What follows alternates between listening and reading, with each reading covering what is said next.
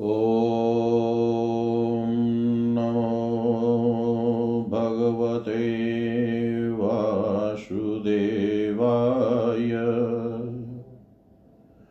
श्रीमद्भागवत महापुराणम् एकादशः स्कन्धः अतः प्रथमोऽध्यायः। यदुवंशको ऋषियों का सा श्रीबादरायणीरुवाच। कृत्वा दैत्यवधं कृष्ण स रामो यदुभिर्वृत भुवोऽवतार्यदभारं जविष्टं जनयन् कलिम्। ये कोपिताः सुबहुपाण्डुसुता सपत्नैर्दुर्द्युतहेलन् कचकघृणादिभिस्तान् कृत्वा निमितमितरेतरतः समेतान् हत्वा नृपान् निरहरत क्षितिभारमीश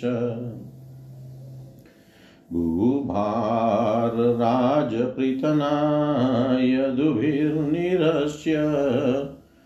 यदुभिर्निरस्य गुप्तैश्वबाहुभिरचिन्तयद प्रमेय मन्येऽवनेर्ननुगतोऽप्यगतं हि भारम् यद यादवं कुलमहो अमास्ते। नैवान्यतपरिभवोऽस्य भवेत् कथञ्चिन् मत्संश्रयस्य विभवो नहनस्य नित्यम्। अन्तःकलिं यदुकुलस्य विधाय वेणुस्तम्भस्य वह्निमिव शान्तिमुपेमि धाम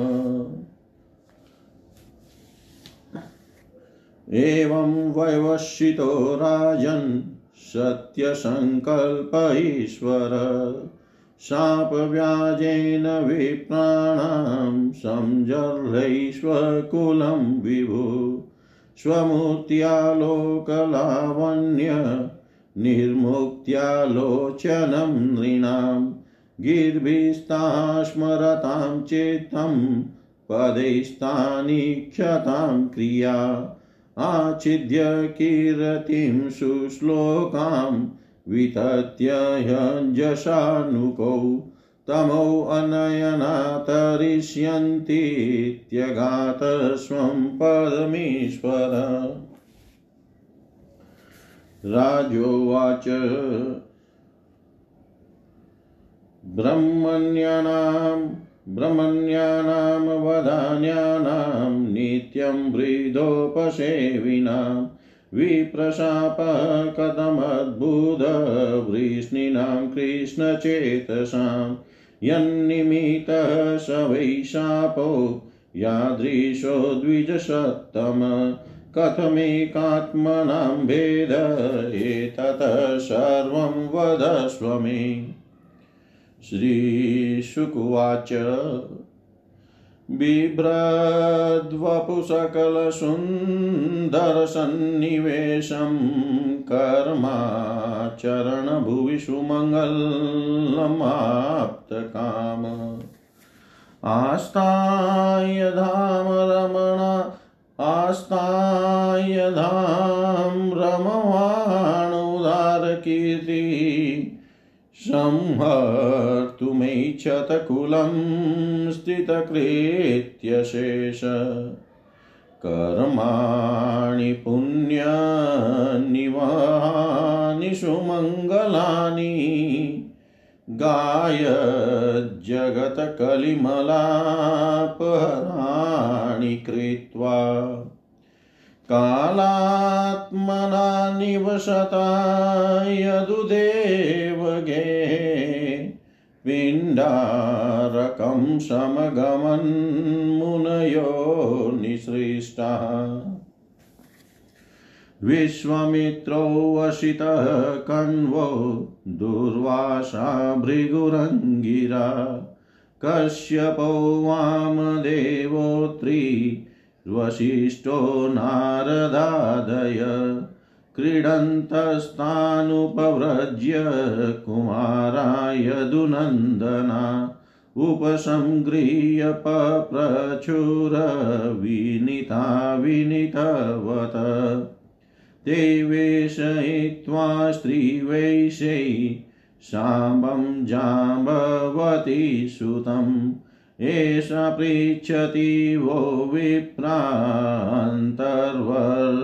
विप्रान्तर्वर्ण्यसिते क्षणा प्रष्टुं विलजति साक्षात् प्रभृता मोघदर्शना प्रशोष्यन्ति पुत्रकामा किं स्वीत्सञ्जनयिष्यति एवं प्रलब्धमुनयस्तानुचुकुपिता नृप जनयिष्यति वो मन्दा मुशलं कुलनाशनम् तच्छ्रुत्वा ते अतिसन्त्रस्ता। विमुच्य सहसोदरम् साम्बस्य ददृशुस्तस्मिन् मुशलं खल्वयस्मयम् किं कृतं मन्दभाग्येन किं वदिष्यन्ति नो जना।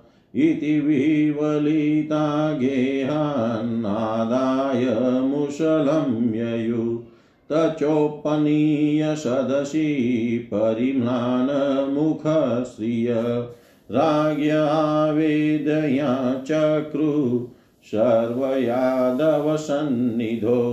श्रुत्वा मोघं विप्रशापं दृष्ट्वा च मुशलं नृप विस्मिता भयसन्त्रस्ता बभूवुर्द्वारकौकश तचूर्णयित्वा मुशलं यदुराजस आहुक।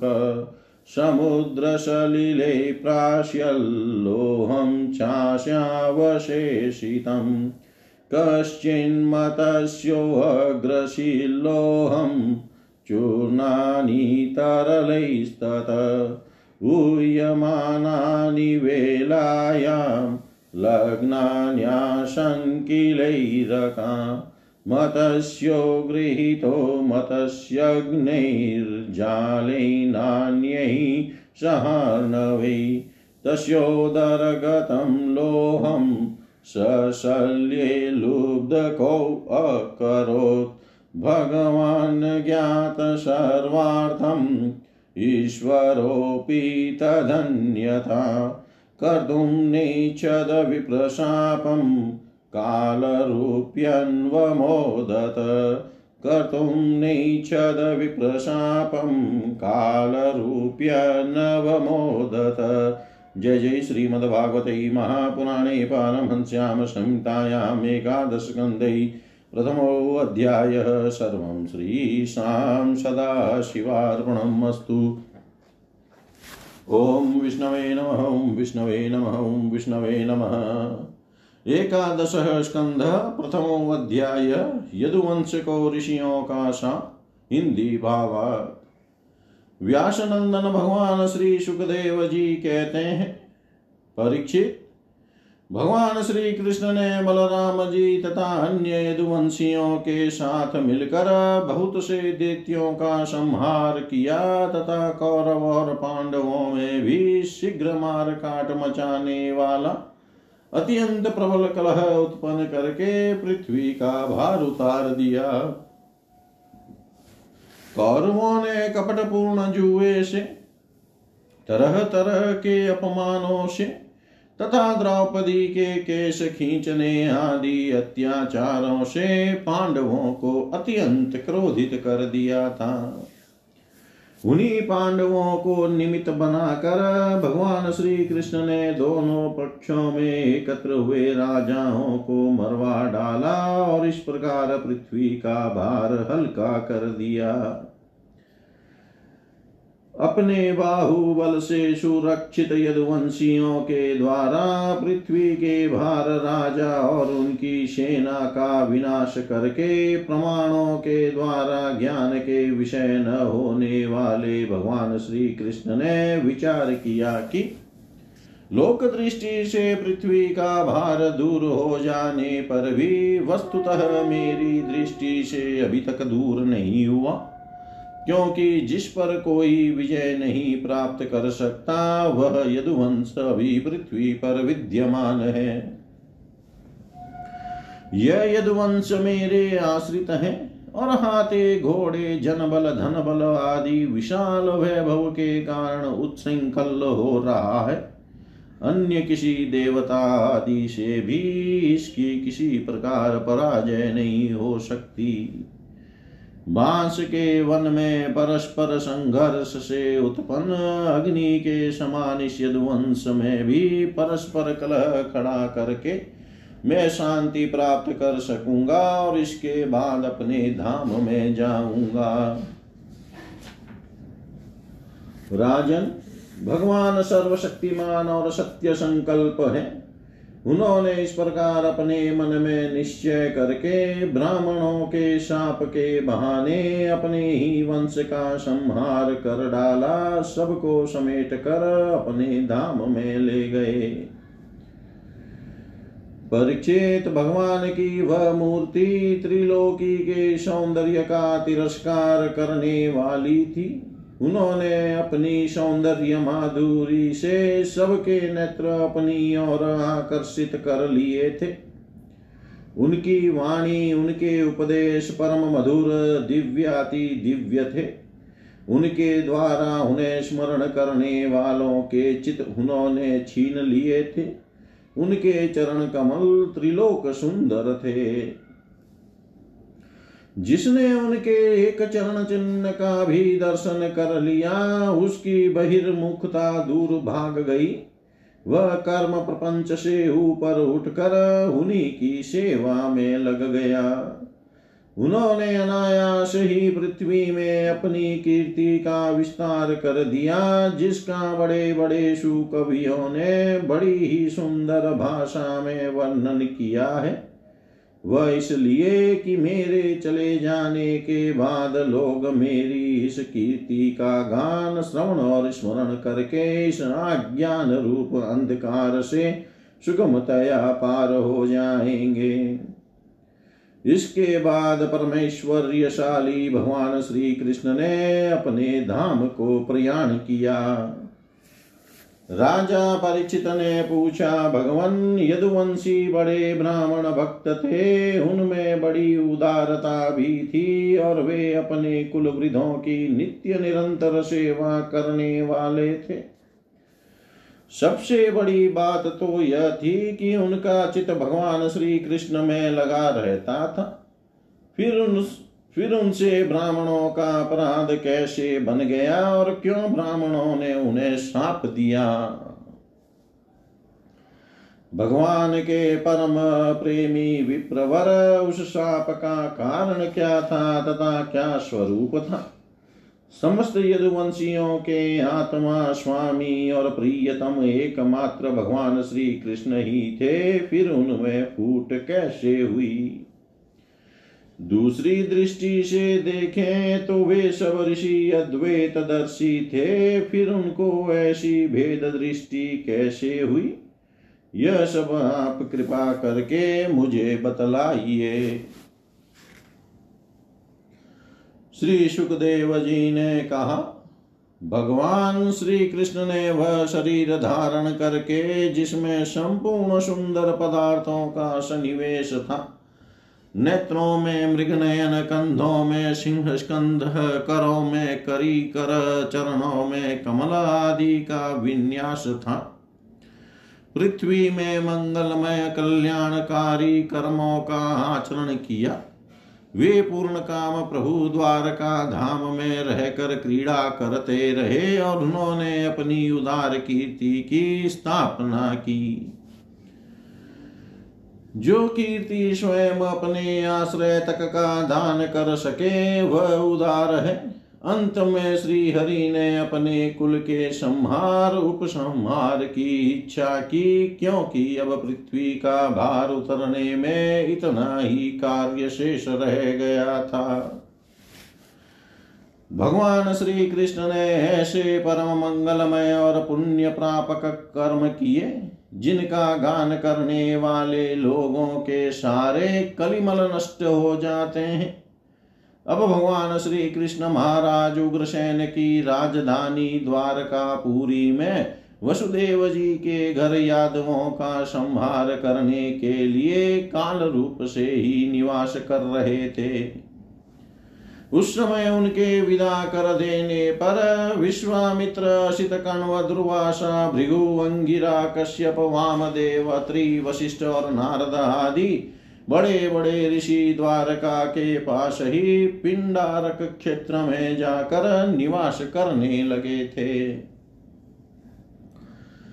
एक दिन यदुवंश के कुछ उदंड कुमार खेलते खेलते उनके पास जा निकले।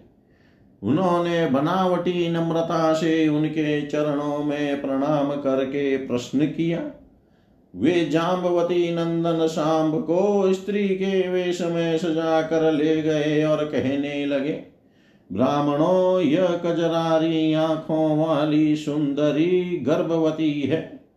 यह आपसे एक बात पूछना चाहती है, परंतु स्वयं पूछने में सकुचाती है। आप लोगों का ज्ञान अमोघ अबाध है, आप सर्वज्ञ है इस पुत्र की बड़ी लालसा है, और अब प्रसव का समय निकट आ गया है।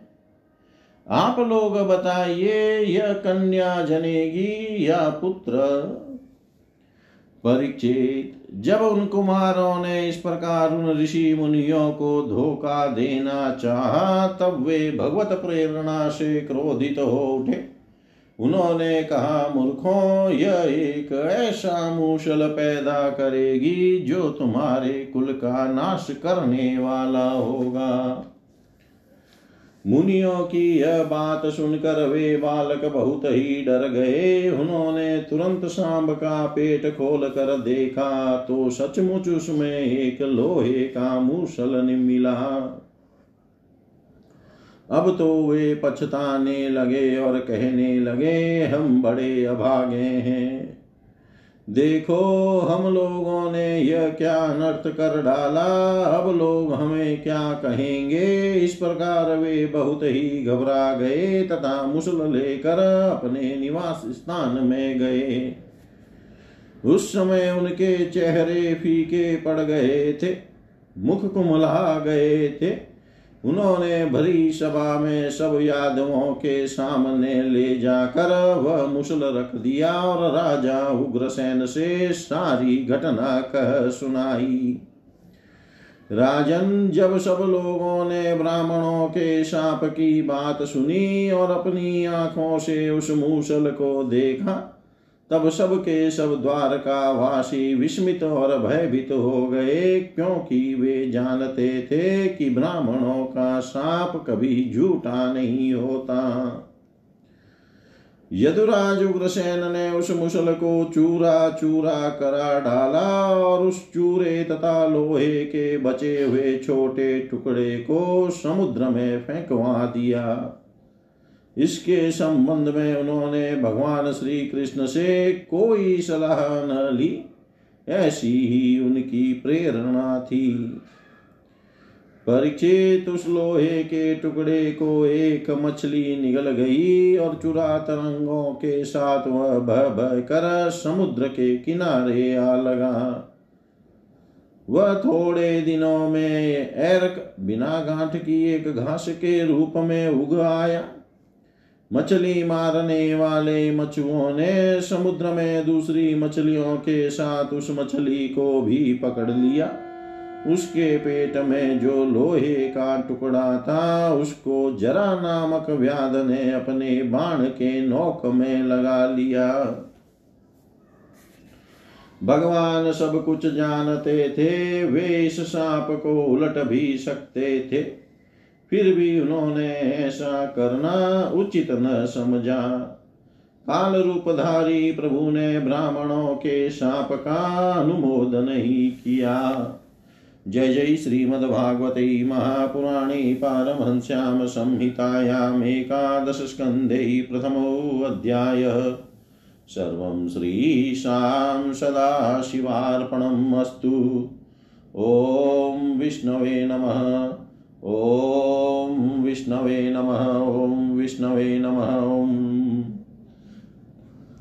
श्रीमद्भागवत एकादश स्कंधतः द्वितीयोध्याय वसुदेव जी के पास श्री नारद जी का आना और उन्हें राजा जनक तथा नौ योगीश्वरों का संवाद सुनाना। श्री शुकवाच। गोविन्द भुजगुप्तायां द्वारवत्यां कुरुद्वः अवात्सि नारदो भीक्ष्णं कृष्णोपासन्नलालस को नुराजन्निन्द्रियवानमुकुन्दचरणाम्बुजं न भजेत सर्वतो मृत्युरूपास्यमरोत्तमे तमेकदा तु देवर्षि वसुदेवो गृहागतम् अर्चितं सुखमासीनं विवाद्येदमब्रवीत्। वसुदेव उवाच, भगवन् भवतो यात्रा स्वस्तयै सर्वदेहिनां कृपणानां यथा पित्रोरुतं श्लोकवत्मनां भूतानां देवचरितं दुःखाय च सुखाय च सुखायेव हि साधूनां त्वादृशामच्युतात्मनाम् भजन्ति ये यथा देवान्, देवापि तथैव तान्। च कर्म सचिवा साधवो दीनवत्सला। ब्रह्मास्तथापि पृच्छामो धर्मान् भागवतास्तव। यान् श्रुत्वा श्रद्धया मुच्यते सर्वतो भयात्। अहं किल पुराणन्तं प्रजातो भुवि मुक्तिदम् अपूजयं न मोक्षाय मोहितो देवमायया। यथा विचित्र्यव्यसनाद भवद्भिर्विश्वतो भयात्। मुच्येम यञ्जसेवादा तथा न साधिषु व्रत। श्रीशुकुवाच। राजनेवं कृतप्रश्नो वसुदेवेन धीमता। प्रीतस्तमाह देवर्षिर्हरै संस्मारितो गुणै नारदुवाच सम्यगेतदवयवसितं भवता सात्वतर्षभ यत पृच्छसे भागवतान् धर्मास्त्वं विश्वभावनान्, श्रुतौ अनुपठितो ध्यात आदृतो वानुमोदित, सद्य पुनाति स धर्मो देवविश्वद्रुहोऽपि त्यक्त्वया परं कल्याण, पुण्यश्रवणकीर्तन, स्मारितो भगवानद्य, देवो नारायणो मम अत्राप्युदाहरन्तीममितिहासं पुरातनम् आसभाणां च संवादं विदेहस्य महात्मन प्रियव्रतो नाम सूतो मनोस्वायम्भुवस्य य। तस्याग्निध्रस्ततो नाभिर्षभस्तत्सुतस्मृत। तमाहुर्वासुदेवांसं मोक्षधर्मविवक्षया अवतीर्णं सुतशतं तस्याशीदभ्रमपारगम् तेषां वै भरतो ज्येष्ठो नारायणपरायण। विख्यातं वशमेतदयन्नाम्ना भारतमद्भुतम्। स भुक्तभोगां त्यक्तत्वे माँ निर्गतस्तपसा हरिम् उपासिनस्तत्पदवीं लेवे वै जन्मभिस्त्रिभिः तेषां नवनवद्वीप पतयो अस्य समन्तत कर्मतन्त्रप्रणेतार एकाशीतिर्द्विजातय नवा भवन्महाभागा मुनयो यर्थशंसिन श्रमणावातरशनात्मविद्या विशारदा कविर्हरिरन्तरिक्ष प्रबुधपिपलायन आविरोत्रोवत द्रुमीलश्चमशकरभाजन त एते भगवद्रूपं विश्वं सदसदात्मकम् आत्मनोऽव्यतिरेकेन पश्यन्तो व्यचरन्महिम्। अव्याहतेष्टगतय शूरसिद्धसाध्य गन्धर्वयक्षनरकिन्नरनागलोकान् मुक्ताश्चरन्ति मुनिचारणभूतनाथ विद्याधरद्विजगवां भुवनानि कामम् त एकदा निमेषत्रमुपजग्मुर्यदृक्षया वितायमानं ऋषिभिर्जनाभै महात्मन। तान् दृष्ट्वा सूर्यशङ्काशान् महाभागवतान् नृप। यजमानोऽग्नयो विप्रा सर्वमेवोपतस्थिरै विदेह विदेहस्थानभिप्रेत्य नारायणपरायणान् प्रीतसम्पूज्याञ्चक्रैयासंस्थान यथार्हत। तान् रोचमानान् स्वरुचा ब्रह्मपुत्रोपमान्नव। पप्रच्छ परमप्रीत प्रश्रयावनतो नृप। विदेह उवाच। मन्ये भगवत साक्षाद् पाशदान्वो मधुद्विष। विष्णोर्भूतानि लोकानां पावनाय चरन्ति। दुर्लभो मानुषो देहो देहिनां क्षणभङ्गुर। तत्रापि दुर्लभ तथापि दुर्लभं मन्ये वैकुण्ठप्रियदर्शनम् अत आत्यन्तिकं क्षेम पृच्छामो भवतो नघा। संसारे यस्मिन् क्षणार्धोऽपि शतसङ्गसेवधिर्नृणां धर्मान् भागवतान् ब्रूथ यदि न श्रुतयै क्षमं यहि प्रसन्नः प्रपन्नाय दास्यत्यात्मानमप्यज। श्रीनारदुवाच एवं ते निमिना पृष्टा वसुदेवमहत्तमा प्रतिपूज्या ब्रुवन्न प्रीत्या ससदस्य द्विजं नृपं कविरुवाच मन्ये कुतचेद्भयमच्युतस्य पादाम्बुजोपासनमत्र नित्यम् उद्विग्नबुद्धेर्षदात्मभावान् विश्वात्मना यत्र निवर्ततेभिः ये वै भगवता प्रोक्ता उपायायात्मलब्धयै अञ्जपुंसामविदुषां विधिभागवतान् हितान् यानास्ताय नरो राजन् न प्रमाद्येत करहिचित् धावन निमील्य वा नेत्रै न स्खलेन पते धिय कायेन वाचा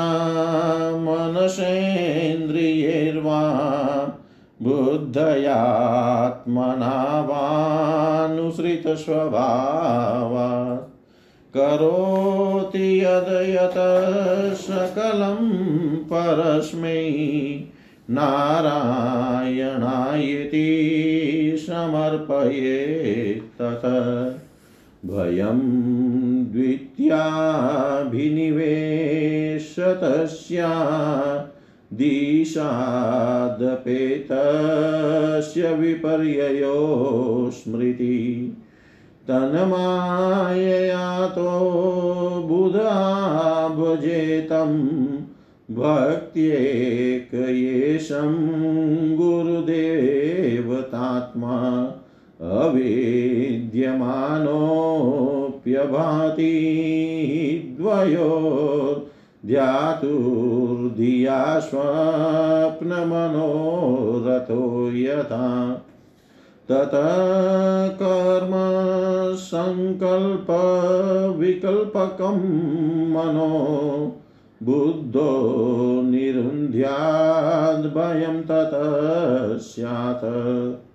शृण्वन् सुभद्राणि रथाङ्गपाणिर्जन्मानि कर्माणि च यानि लोके। गीतानि नामानि तदर्थकानि गायन् विलज्जो विचरेत सङ्ग। एवं व्रतः स्वप्रियनामकीर्त्या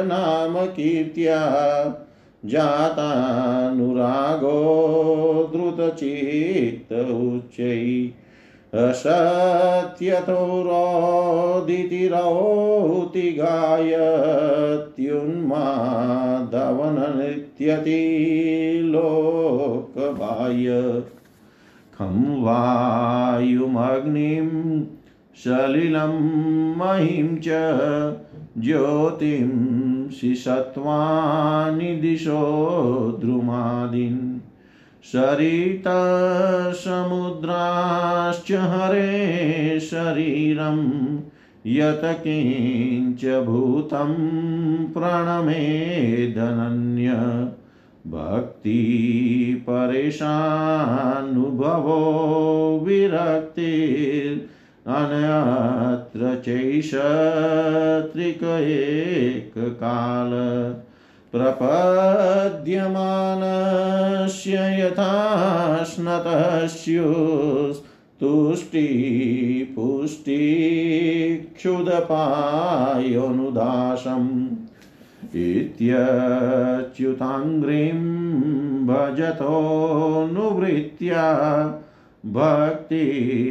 भजतोऽनुवृत्त्या भक्तिर्विरक्तिर्भगवत्प्रबोध भवन्ति वै भागवतस्य राजस्ततः परां शान्तिमुपेति साक्षात्। ततः परां शान्तिमुपेति साक्षात्।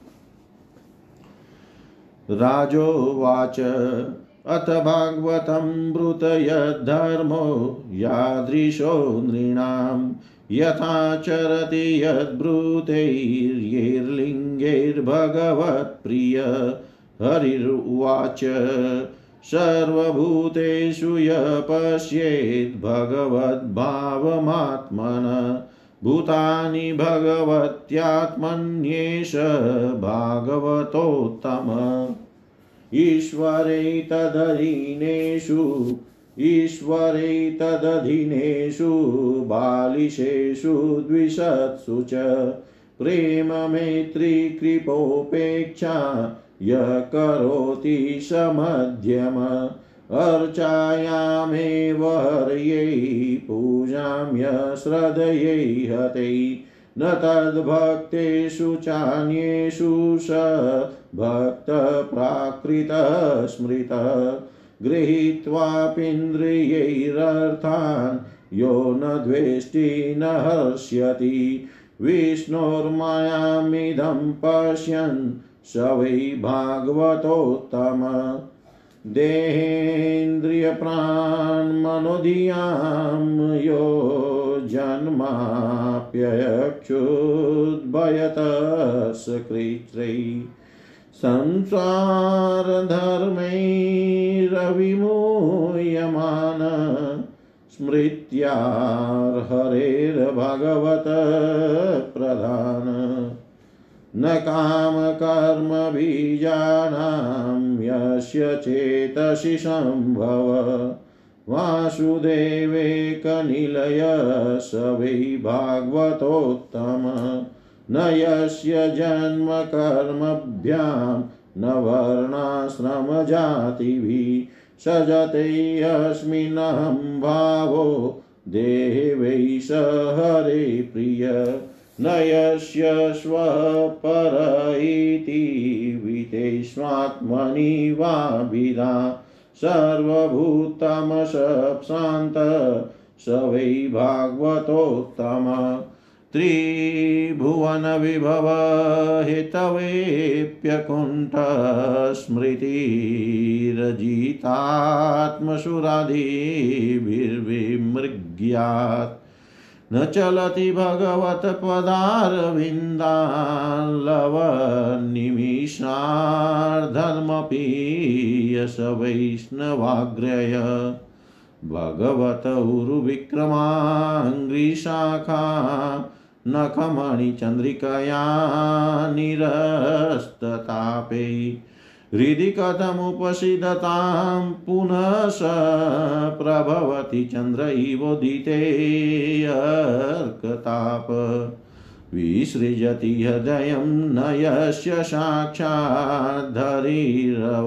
रवसाभिहतोऽप्यघौघनाश प्रणयरसनयाघृताङ्घ्रिपद्म स भगवति भगवत प्रधान उक्त।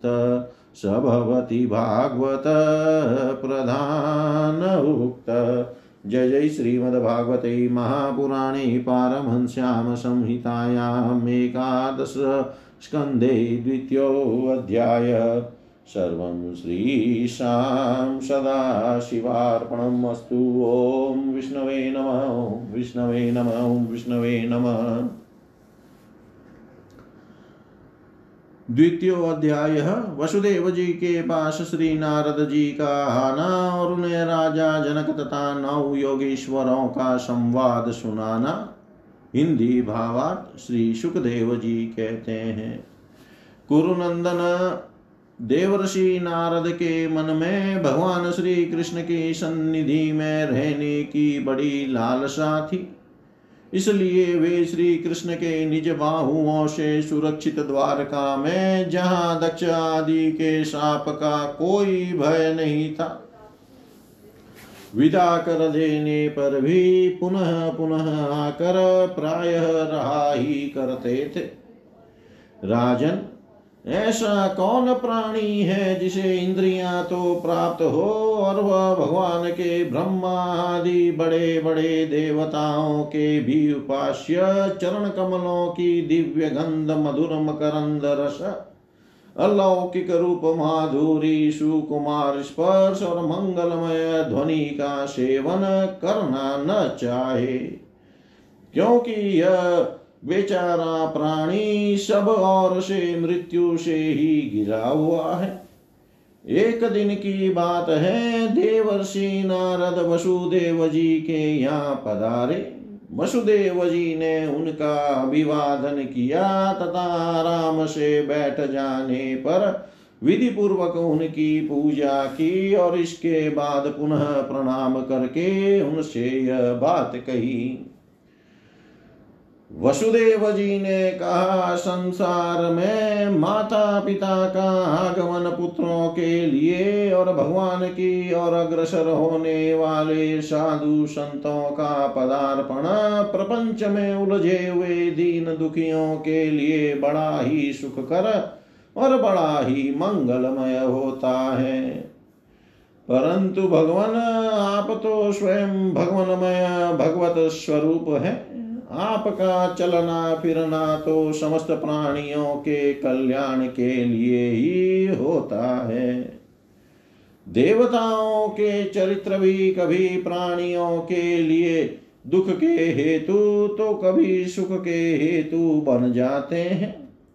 परंतु जो आप जैसे भगवत प्रेमी पुरुष है, जिनका हृदय, प्राण, जीवन सब कुछ भाग भगवनमय हो गया है उनकी तो प्रत्येक चेष्टा समस्त प्राणियों के कल्याण के लिए ही होती है।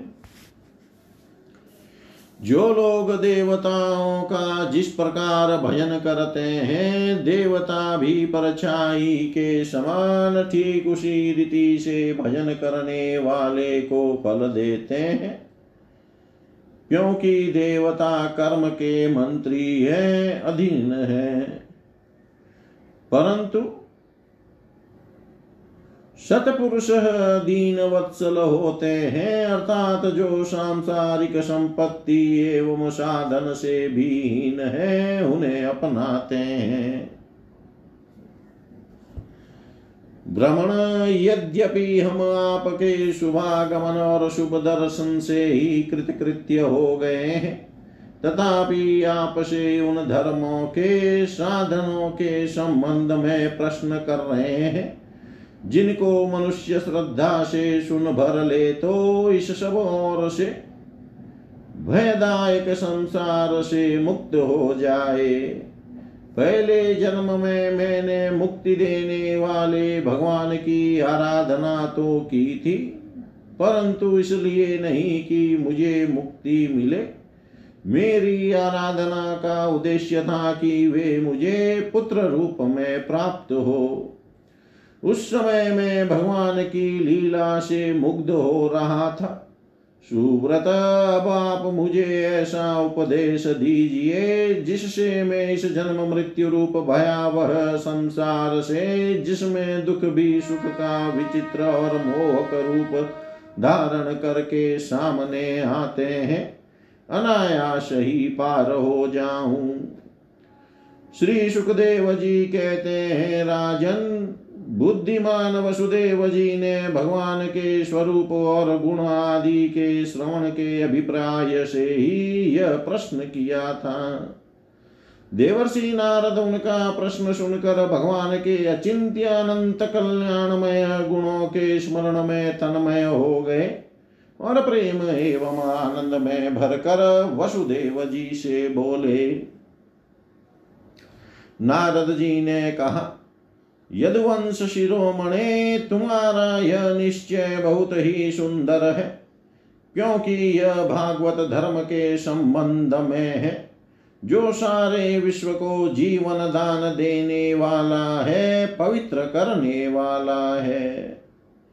वसुदेव जी यह भागवत धर्म एक ऐसी वस्तु है, जिसे कानों से सुनने, वाणी से उच्चारण करने चित से स्मरण करने, हृदय से स्वीकार करने या कोई इसका पालन करने जा रहा तो वो तो उसका अनुमोदन करने से ही मनुष्य उसी क्षण पवित्र हो जाता है। चाहे वह भगवान का एवं सारे संसार का द्रोही क्यों न हो? जिनके गुण, लीला और नाम आदि का श्रवण तथा कीर्तन पतितों को भी पावन करने वाला है, उन्हीं परम कल्याण स्वरूप मेरे आराध्य देव भगवान नारायण का तुमने आज मुझे स्मरण कराया है। वसुदेव जी, तुमने मुझसे जो प्रश्न किया है, इसके संबंध में संत पुरुष एक प्राचीन इतिहास कहा करते हैं।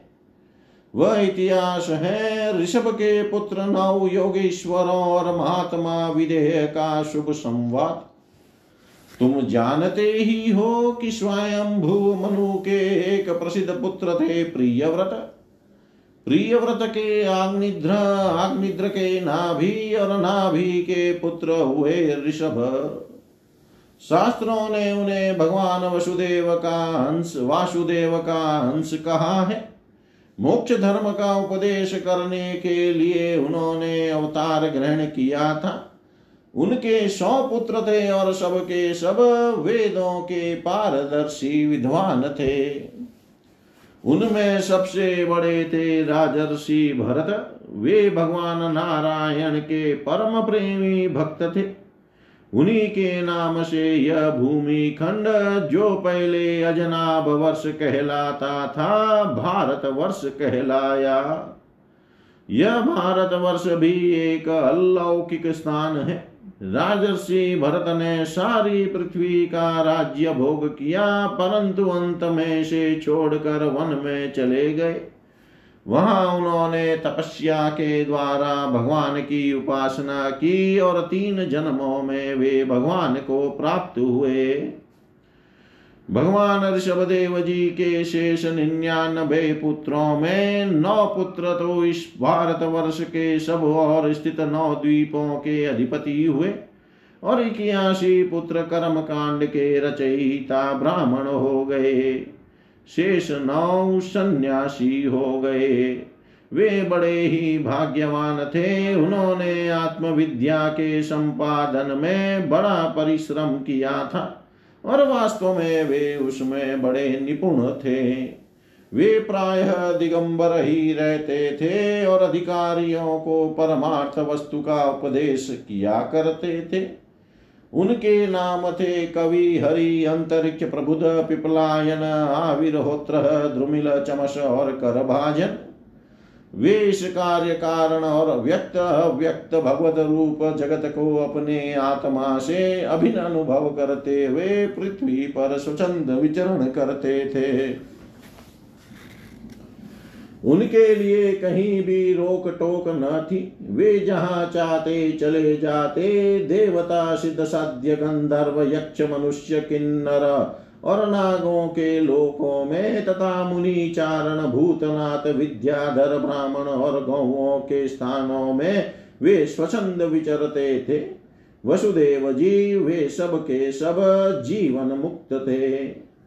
एक बार की बात है इस अजनाब, भारतवर्ष में विदेह राज महात्मा निमी बड़े बड़े ऋषियों के द्वारा एक महान यज्ञ करा रहे थे। पूर्वोक्त नौ योगेश्वर स्वचंद विचर, विचरण करते हुए उनके यज्ञ में जा पहुँचे। वसुदेव जी, वे योगेश्वर भगवान के परम प्रेमी भक्त और सूर्य के समान तेजस्वी थे। उन्हें देख कर राजा, निमि, आहवन्य आदि, मूर्तिमान, अग्नि और ऋत्विज आदि ब्राह्मण सबके सब उनके स्वागत में खड़े हो गए। विदेह राजनिमि ने उन्हें भगवान के परम प्रेमी भक्त जानकर यथा योग्य आसनों पर बैठाया और प्रेम तथा आनंद से भरकर विधि विधि पूर्वक उनकी पूजा की। वे नवो योगेश्वर अपने अंगों की कांति से इस प्रकार चमक रहे थे। मानो साक्षात ब्रह्मा जी के पुत्र सनकादि मुनीश्वर ही हो। राजा निमि ने विनय से झुककर परम प्रेम के साथ उनसे प्रश्न किया। विदेह राजनिमि ने कहा, भगवान, मैं ऐसा समझता हूँ कि आप लोग मधुसूदन भगवान के पार्षद ही हैं, क्योंकि भगवान के पार्षद संसारी प्राणियों को पवित्र करने के लिए विचरण किया करते हैं। जीवों के लिए मनुष्य शरीर का प्राप्त होना दुर्लभ है। यदि यह प्राप्त भी हो जाता है तो प्रतिक्षण मृत्यु का भय सिर पर सवार रहता है, क्योंकि यह क्षण भंगुर है। इसलिए अनिश्चित मनुष्य जीवन में भगवान के प्यारे और उनको प्यार करने वाले भक्त जनों का, संतों का दर्शन तो और भी दुर्लभ है। इसलिए त्रिलोक पावन महात्माओं हम आप लोगों से यह प्रश्न करते हैं कि परम कल्याण का स्वरूप क्या है और उसका साधन क्या है? इस संसार में आधे क्षण का सत्संग भी मनुष्यों के लिए परम निधि है। योगीश्वर, यदि हम सुनने के अधिकारी हो तो आप कृपा करके भागवत धर्मों का उपदेश कीजिए। क्योंकि उनसे जन्मादि विकार से रहित एक रस भगवान श्री कृष्ण प्रसन्न होते हैं और उन धर्मों का पालन करने वाले शरणागत भक्तों को अपने आप तक का दान कर डालते हैं। देवर्षि नारद जी ने कहा, वसुदेव जी जब राजा निवि ने उन भगवत प्रेमी संतों से यह प्रश्न किया, तब उन लोगों ने बड़े प्रेम से उनका और उनके प्रश्न का सम्मान किया और सदस्य तथा ऋत्विजों के साथ बैठे हुए राजा निमि से बोले, पहले उन नौ योगीश्वरों में से कवि जी ने कहा राजन भक्त जनों के हृदय से कभी दूर न होने वाले अच्युत भगवान के चरणों की नित्य निरंतर उपासना ही इस संसार में परम कल्याण आत्यंतिक क्षेम है और सर्वथा भय शून्य है ऐसा मेरा निश्चित मत है। देह के आदि तुच्छ एवं असत पदार्थों में हमता एवं ममता हो जाने के कारण जिन लोगों की चितवृत्ति उद्विग्न हो रही है उनका भय विष उपासना का अनुष्ठान करने पर पूर्णतया निवृत्त हो जाता है। भगवान ने भोले भाले अज्ञानी पुरुषों को भी सुगमता से साक्षात अपनी प्राप्ति के लिए जो उपाय स्वयं श्री मुख से बतलाए हैं, उन्हें ही भागवत धर्म समझो। राजन, इन भागवत धर्मों का अवलंबन करके मनुष्य कभी विघ्नों से पीड़ित नहीं होता और नेत्र बंद करके दौड़ने पर भी, अर्थात विधि विधान में त्रुटि हो जाने पर भी, न तो मार्ग से स्खलित हुई होता है और न तो पतित फल से ही वंचित वंचित ही होता है। भागवत धर्म का पालन करने वाले के लिए यह नियम नहीं है कि वह एक विशेष प्रकार का कर्म ही करे। वह शरीर से वाणी से मन से इंद्रियों से बुद्धि से अहंकार से अनेक जन्मों अथवा एक जन्म की आदतों से स्वभाववश जो जो करे वह सब परम पुरुष भगवान नारायण के लिए ही है। इस भाव से उन्हें समर्पण कर दे। यही सरल से सरल, सीधा सा भागवत धर्म है।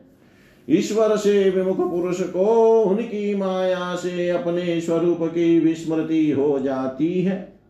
और इस विस्मृति से ही मैं देवता हूँ, मैं मनुष्य हूँ, इस प्रकार का भ्रम विपर्य हो जाता है। इस देह आदि अन्य वस्तु में अभिनिवेश तन्मयता होने के कारण ही बुढ़ापा, मृत्यु, रोग आदि अनेकों भय होते हैं। इसलिए अपने गुरु को ही आराध्य देव परम प्रियतम मान कर अनन्य भक्ति के द्वारा उस ईश्वर का भजन करना चाहिए। राजन, सच पूछो तो भगवान के अतिरिक्त आत्मा के अतिरिक्त और कोई वस्तु है ही नहीं, परंतु न होने पर भी इसकी प्रतीति, इसका चिंतन करने वालों को उसके चिंतन के कारण उधर मन लगने के कारण ही होती है।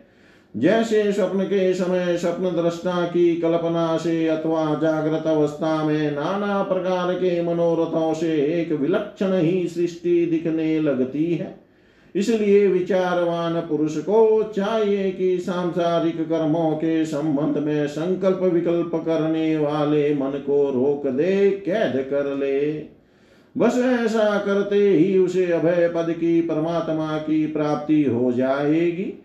संसार में भगवान के जन्म की और लीला की बहुत सी मंगलमयी कथाएँ प्रसिद्ध हैं। उनको सुनते रहना चाहिए। उन गुणों और लीलाओं का स्मरण दिलाने वाले भगवान के बहुत से नाम भी प्रसिद्ध है। लाज संकोच छोड़कर उनका गान करते रहना चाहिए। इस प्रकार किसी भी व्यक्ति वस्तु और स्थान में आसक्ति न करके विचरण करते रहना चाहिए।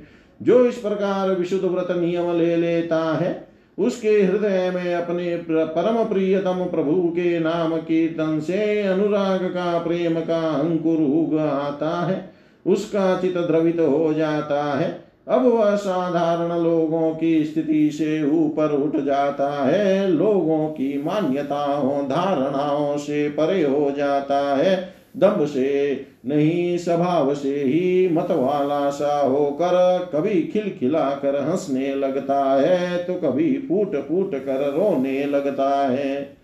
कभी ऊँचे स्वर से भगवान को पुकारने लगता है तो कभी मधुर स्वर से उनके गुणों का गान करने लगता है।